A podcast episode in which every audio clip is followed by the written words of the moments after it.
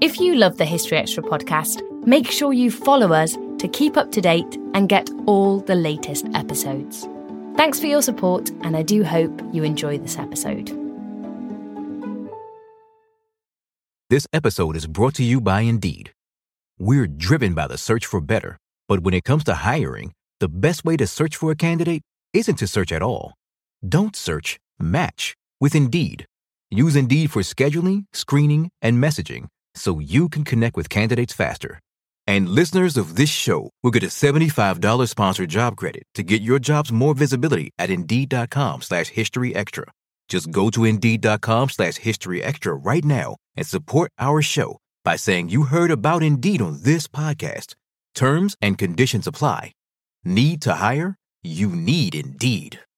Another day is here, and you're ready for it. What to wear? Check. Breakfast, lunch, and dinner? Check. Planning for what's next and how to save for it? That's where Bank of America can help. For your financial to-dos, Bank of America has experts ready to help get you closer to your goals.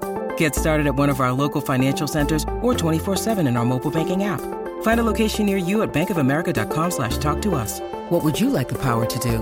Mobile banking requires downloading the app and is only available for select devices. Message and data rates may apply. Bank of America and a member FDIC.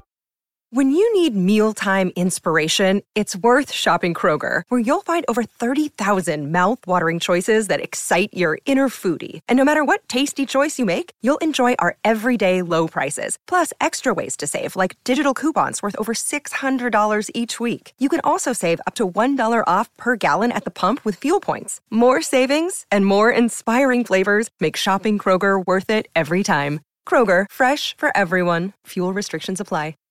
Hello,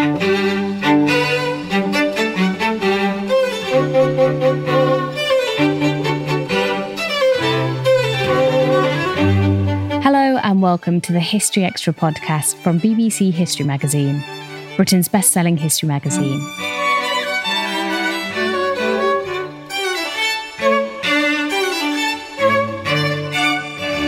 I'm Ellie Cawthorne. In today's episode, you'll be hearing from Dr. Helen Czerski, a physicist and oceanographer.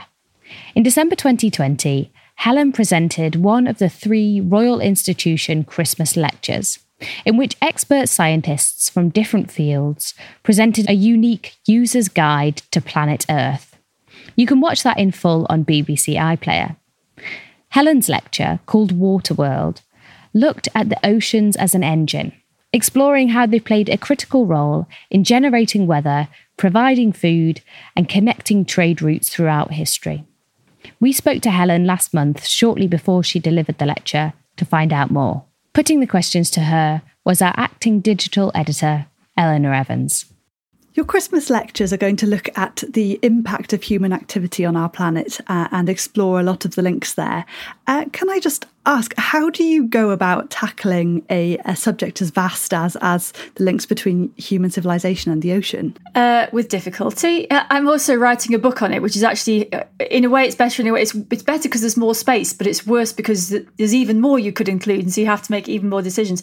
In some senses, from my point of view, for the ocean, you know, it helps a little bit because no one knows anything about the ocean. So there is still this perception that it's kind of the blue bits between the interesting places. And so, in a way, the first thing I have to do uh, is just tell people what the ocean is because people don't know. There's not, there's, there isn't this public perception that it's this engine which is running Earth. And so, um, in a way, my job's been made a bit easier because actually, the, first stage, which is the most important one in some sense, is just that perspective. So once you talk about that perspective, it's easier to stick other things on. I sometimes say uh, in contexts like this that it's there's no point talk there's no point giving someone a Christmas bauble if they don't know that trees exist. And, and with the ocean, it's very much a case of no one knows the tree is there. So if you give them one of these connections between the humans and the ocean, you know, they just sort of go, "Oh, well, I don't really know what to do with this, right? Because I, I don't have I don't have a framework to place it in."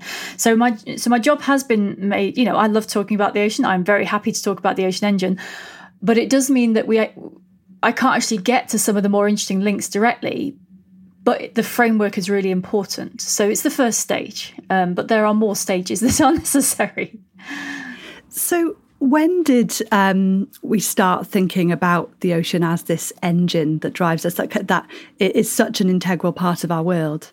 So this comes in stages, right? Because obviously there have been indigenous people of various uh, from various backgrounds, various places on the world who have lived ocean lives, and uh, perhaps some of the more obvious examples are obviously the Polynesians who had this massive navigation um, capability and very sophisticated way of seeing the ocean, and then you have. Uh, Alaskan, well, you know, all the Arctic tribes, you know, all of the, you know, the, the, who went out on the sea ice and hunted and lived with the ocean, um, and then obviously in other places around the world as well. So, so the so the first thing is that the West, you know, Western science came quite late to this in some senses.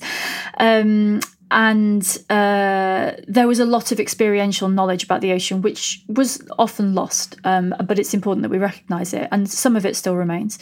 So then, as far as Western science is concerned, there was there was this, there was this ship. It's actually almost the 150th anniversary. So next year, well, not quite next year. It's 2022. Will be the 150th anniversary of the Challenger expeditions, and they so they set out from uh, it was a London-based enterprise in 1872, and and that was the first exp- that's the birth of oceanography generally is is that um, you know they they sailed around the globe they took four years they stopped in 360 places which isn't much. I mean uh, the way i think about it is it's like taking it's like telling someone the sistine chapel exists and then telling them the color of like 360 little pixels somewhere on the ceiling right? And what are they supposed to make of that you know? So there's there's it's very nice there's some colors but what does that mean? You know you can't see the big picture.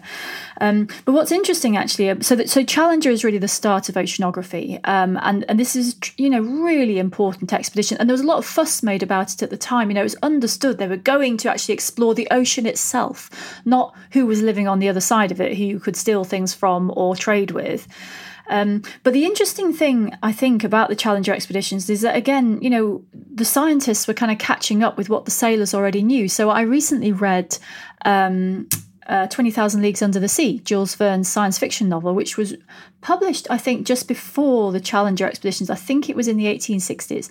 And his description of the ocean and it's a science fiction book written before we anyone had really studied the ocean is so accurate in these amazing ways. And um, it's because sailors spent time at sea. They observed things and he talked to the sailors. So there's this kind of it's it's a bit of a mixture of uh, answers to your question. Um, so you know because there was a lot of experiential knowledge, and then Challenger came along, and then the next big um, jump forward was actually after the Second World War. So obviously you know submarines were sort of there a little bit in World War One. They played a massive role in World War Two, and and suddenly you've got all this you know understanding of acoustics and understanding that weather might influence where your ships can go and you know the swell forecasts for d-day. So actually the, the so swell is the the sort of long-lived waves on the ocean you know the ones that travel for miles and miles is kind of look like waves that don't break.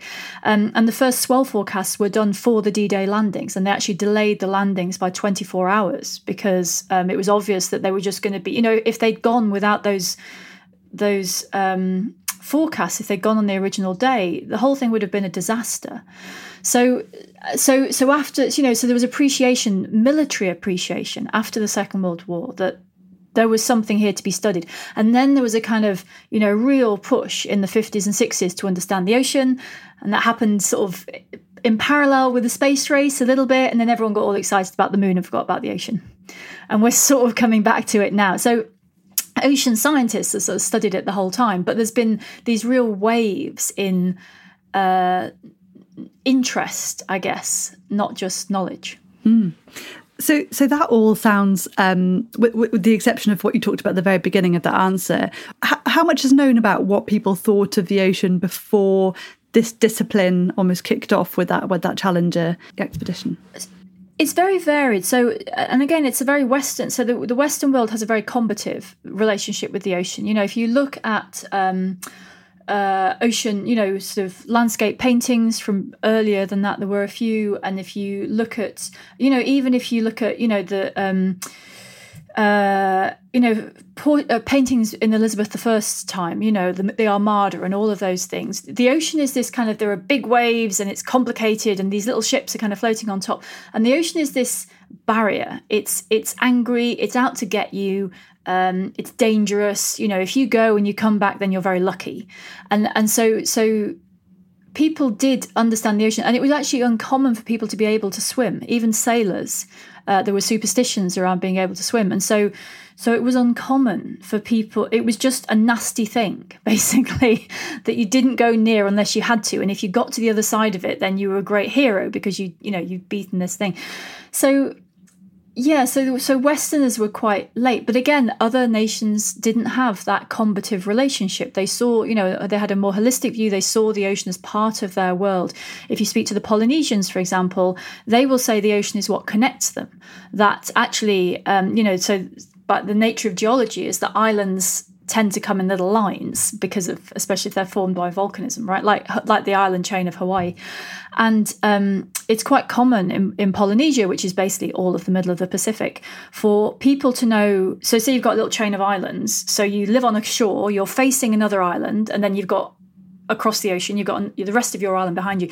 They were more likely to know the people across the ocean than the ones around the back of their own island because the ocean was what connected them so so it's all about perspective. So I think you know this this combative relationship uh, hasn't really done us any favors. And actually, there's just one more example on that. That um, the on Iceland, if anyone's ever been to uh, Reykjavik, the capital of Iceland, um, there are these amazing maps all along the harbour. So great big maps, great big posters. And everyone shows a picture of Iceland and everyone shows the shipwrecks from a 10 year period. And they tell what type of ship, how many men died, you know, all of this. And it, they go back and there's one every 10 years and there's 20 of them.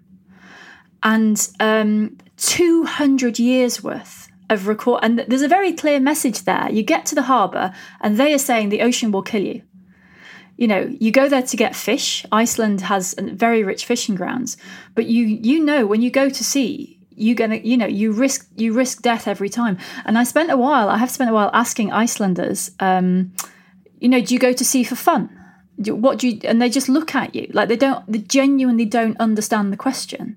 You go to sea to get fish and if you're not getting fish you don't go to sea and you know it's just like the the concept of leisure at sea just isn't there. So so so it, what I'm saying is that the ocean has been seen as a very violent, nasty place because it's not very welcoming to humans. But the humans that learn to work with it saw it as part of their world. So, so it's really, it's really, is a really interesting mixed bag. Basically, these are not simple answers. Mm. Sorry, no, that's fine. It's well, it's a vast history we're talking about, obviously. Um, but but I'm interested in what you said about um, the shift from, certainly in the West, the the shift from this. Um, this history of combat and seeing it as an enemy to um, uh, you know wanting to find out more about it and the, the challenger um, expedition what was the impetus for that and i mean we're talk, kind of talking about industrial revolution around that time or post industrial revolution. W- was it seen as an asset to be explored or was it just wanting to know more about it I think that probably depends on who you asked. because as ever, the people funding it were not necessarily that, you know, there's always, the scientists always want to go just to poke about with the science. Other people want knowledge because it means power, and other people want knowledge because it means they can trade, right? So, so I think even at the time it was varied. There's no doubt that, you know, in the Victorian era, there was this, the British saw themselves, they had this, you know, they had ships, they had steamships now, and although Challenger did have an engine, it mostly used sail. Uh, so it could get itself out of trouble with a very early engine, but it, it mostly used sail. Yeah, so there was, I think, I'm not an expert on the history of science, but I think that partly it's the Victorian you know, they did have something which is we are going to explore the world. We're going to write it all down. We're going to categorize it. That's what the Victorians really like. They like categorizing things. Classify this, very Linnaean, right? You bring it home, you, you sort of, you freeze it, you put it in a box, you stuff it or whatever you're going to do with this animal. You put it in a box, you put a label on it, and then you know, right? That was very much the, the Victorian attitude to science. And so I think part of it was just that it was a great big thing, you know, that was unknown, and it was time to start categorizing it. Right, you couldn't couldn't have all this unknown out there, and there was a lot of um, naval pride in Britain. You know, however, we are an island, and, and we do have um, a military, you know, a naval history. That so so I think it's a combination of things, but I've no doubt that at least there was it, it was set up as a um, you know a voyage of exploration, but there's no doubt that there's a lot of convenient things that come with that sort of knowledge.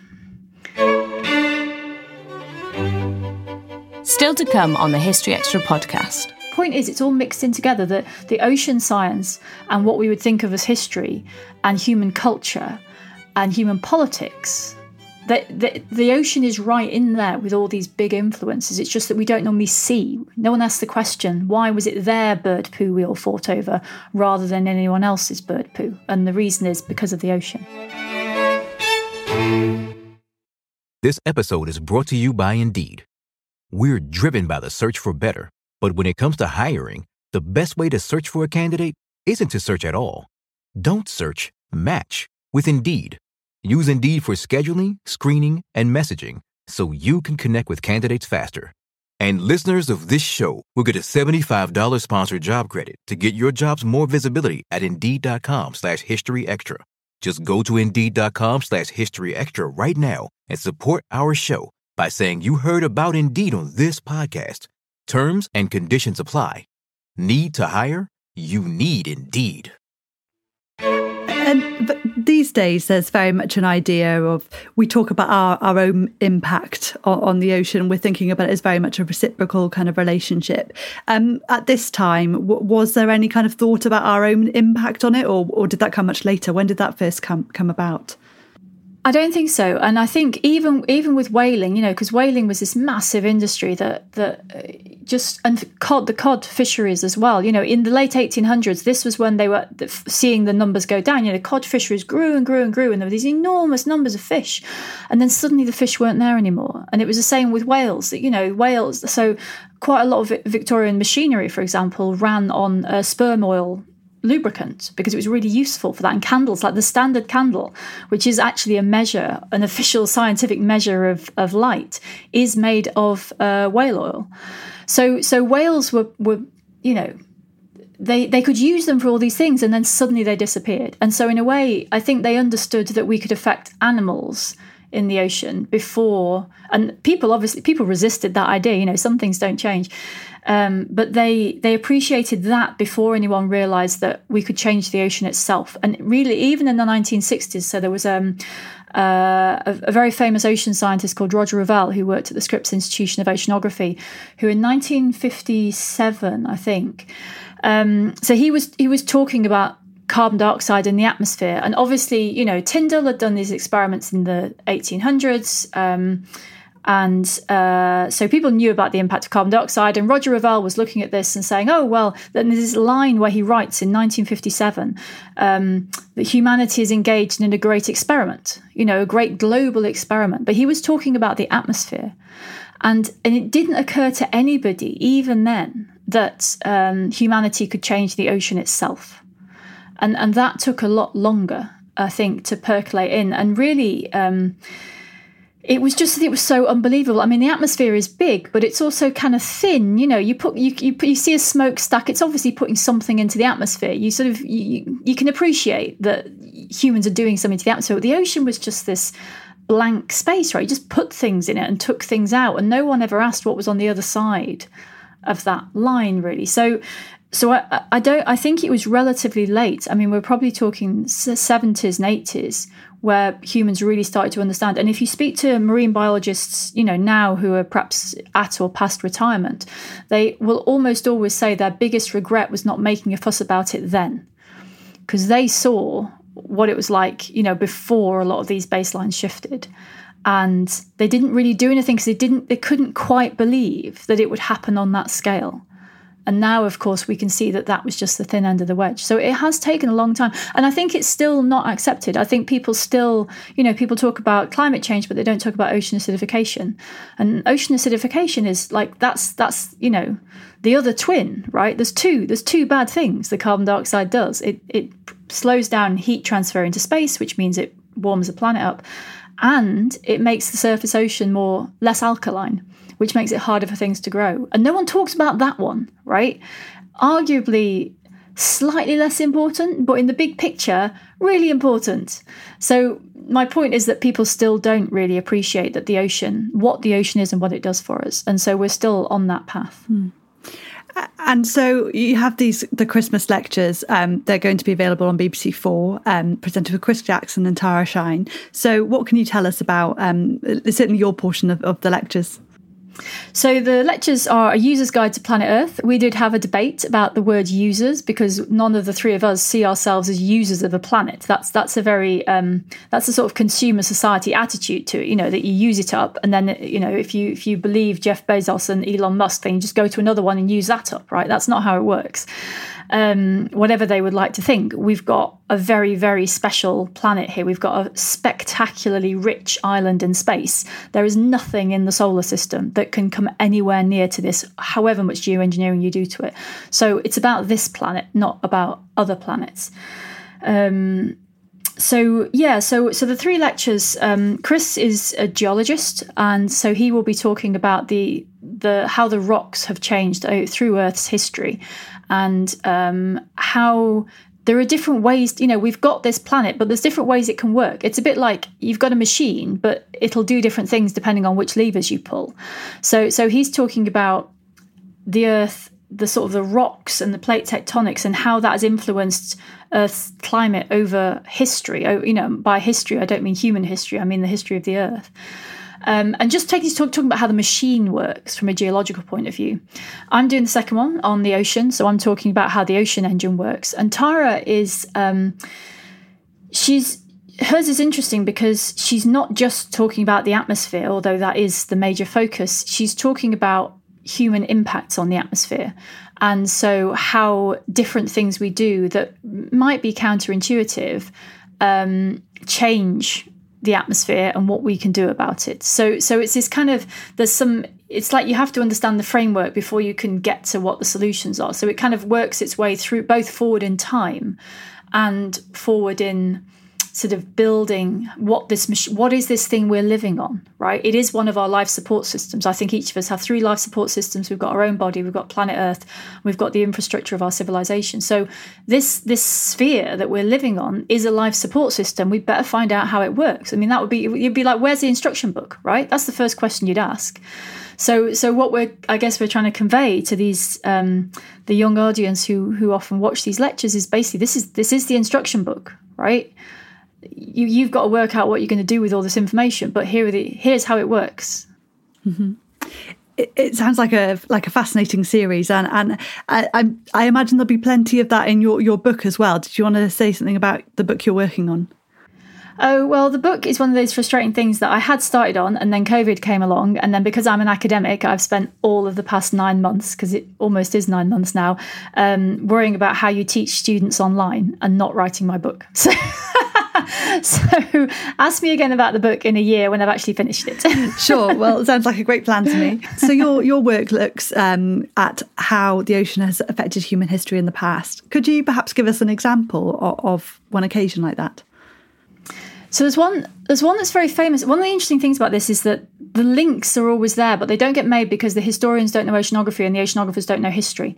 But one of the most famous features in the ocean, I guess, that has been a major feature in history is um, along the western side of South America. The, the Humboldt Current runs up, and it's this cold current of water that comes up from Antarctica, and um, it runs up the coast. It's an extremely rich fishing area, and it is also the area where guano was harvested. So, you know, back in the 1800s, sources of ammonia were really rare, nitrogen, basically. And you can use nitrogen for two things fertilizers and explosives a few other things, but it's mostly those two. And so guano for a while was this fantastically valuable commodity. And it popped I mean, you'd think, well, you know, birds poo everywhere. What is what is the big deal here? And it turns out that the guano off that the western coast of South America is ex- was extremely high. There were islands that were basically hundreds and hundreds of meters of stacked up bird poo, and this was white gold. That's how it was referred to at the time. Incredibly valuable. So why is it there and not anywhere else? And um, it turns out that uh, so there's a feature in the ocean there that makes it happen. Um, as the ocean kind of has this warm lid that, that traps nutrients in the deep ocean. There's this lid on top that keeps them down there. But if those nutrients can get to the surface in the sunlight, then you've got you've got basically got a city, right? You've got loads of life because you've got nutrients and sunlight. So there's a there's um, a feature of the ocean, the way the ocean engine spins, that pulls away the lid where South America is, and it releases this cold water to come up from underneath. And so you've got nutrients, you've got sunlight, you've got everything. It's a huge amount of life in that area. You get fish, you know, so huge amount, huge fishing industry for this fish that no one really wants to eat actually, but it's very useful for its oil.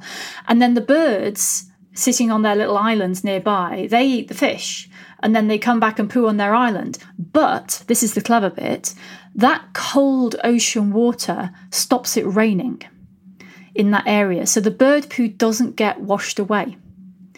So the cold water is doing two things. It's it's first of all providing the fuel underneath that that keeps the fish and the birds going, but it's also it prevents the bird poo washing away, and that is why South. I mean, they, there were wars fought over this guano, right? Birds poo all over the world, and so it, so so that's just one example of how the engine, the ocean engine, was turning underneath, and it just so happens that the engine turned in a way that produced this very valuable resource, which totally didn't have to be there. But this this combination of stopping the rain and having lots of life gives you this resource which humanity is prepared to fight over uh, a lot actually. And until the Haber Haber Bosch process came along just before World War 1 that that was it right? That was all humanity had. And then it was overtaken by science. And what was that process the Haber Bosch process so it's a way of artif- it's basically a way of making artificial ammonia so instead of having to go out and find nitrogen that's fixed in um, something like bird poo, um, you can just take nitrogen from the air, put it under a lot of pressure and heat, and you can turn it into ammonium with the right catalyst. So basically, you don't have to rely on nature. You can do this in a factory.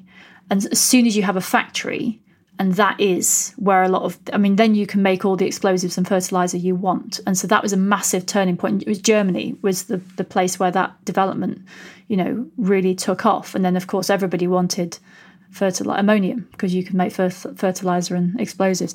So so it's all these kind of overlapping you know processes. But it's all the point is it's all mixed in together that the ocean science and what we would think of as history and human culture and human politics, the, the, the ocean is right in there with all these big influences. It's just that we don't normally see. No one asks the question, why was it their bird poo we all fought over rather than anyone else's bird poo? And the reason is because of the ocean. So I think everyone should think all about, about all of this stuff more, right? The ocean is always the hidden partner. Just because it's underneath the surface doesn't mean it doesn't matter. And I think, you know, that that idea of asking why is it like this and not like something else, that the ocean has a lot to contribute to those questions. That was Helen Czerski. To watch the lecture series in full, head to BBC iPlayer and search for Royal Institution Christmas Lectures. Thanks for listening. This podcast was produced by Ben Hewitt and Jack Bateman. Tomorrow, I'll be speaking to Paul Betts about the challenges of rebuilding Europe after World War II.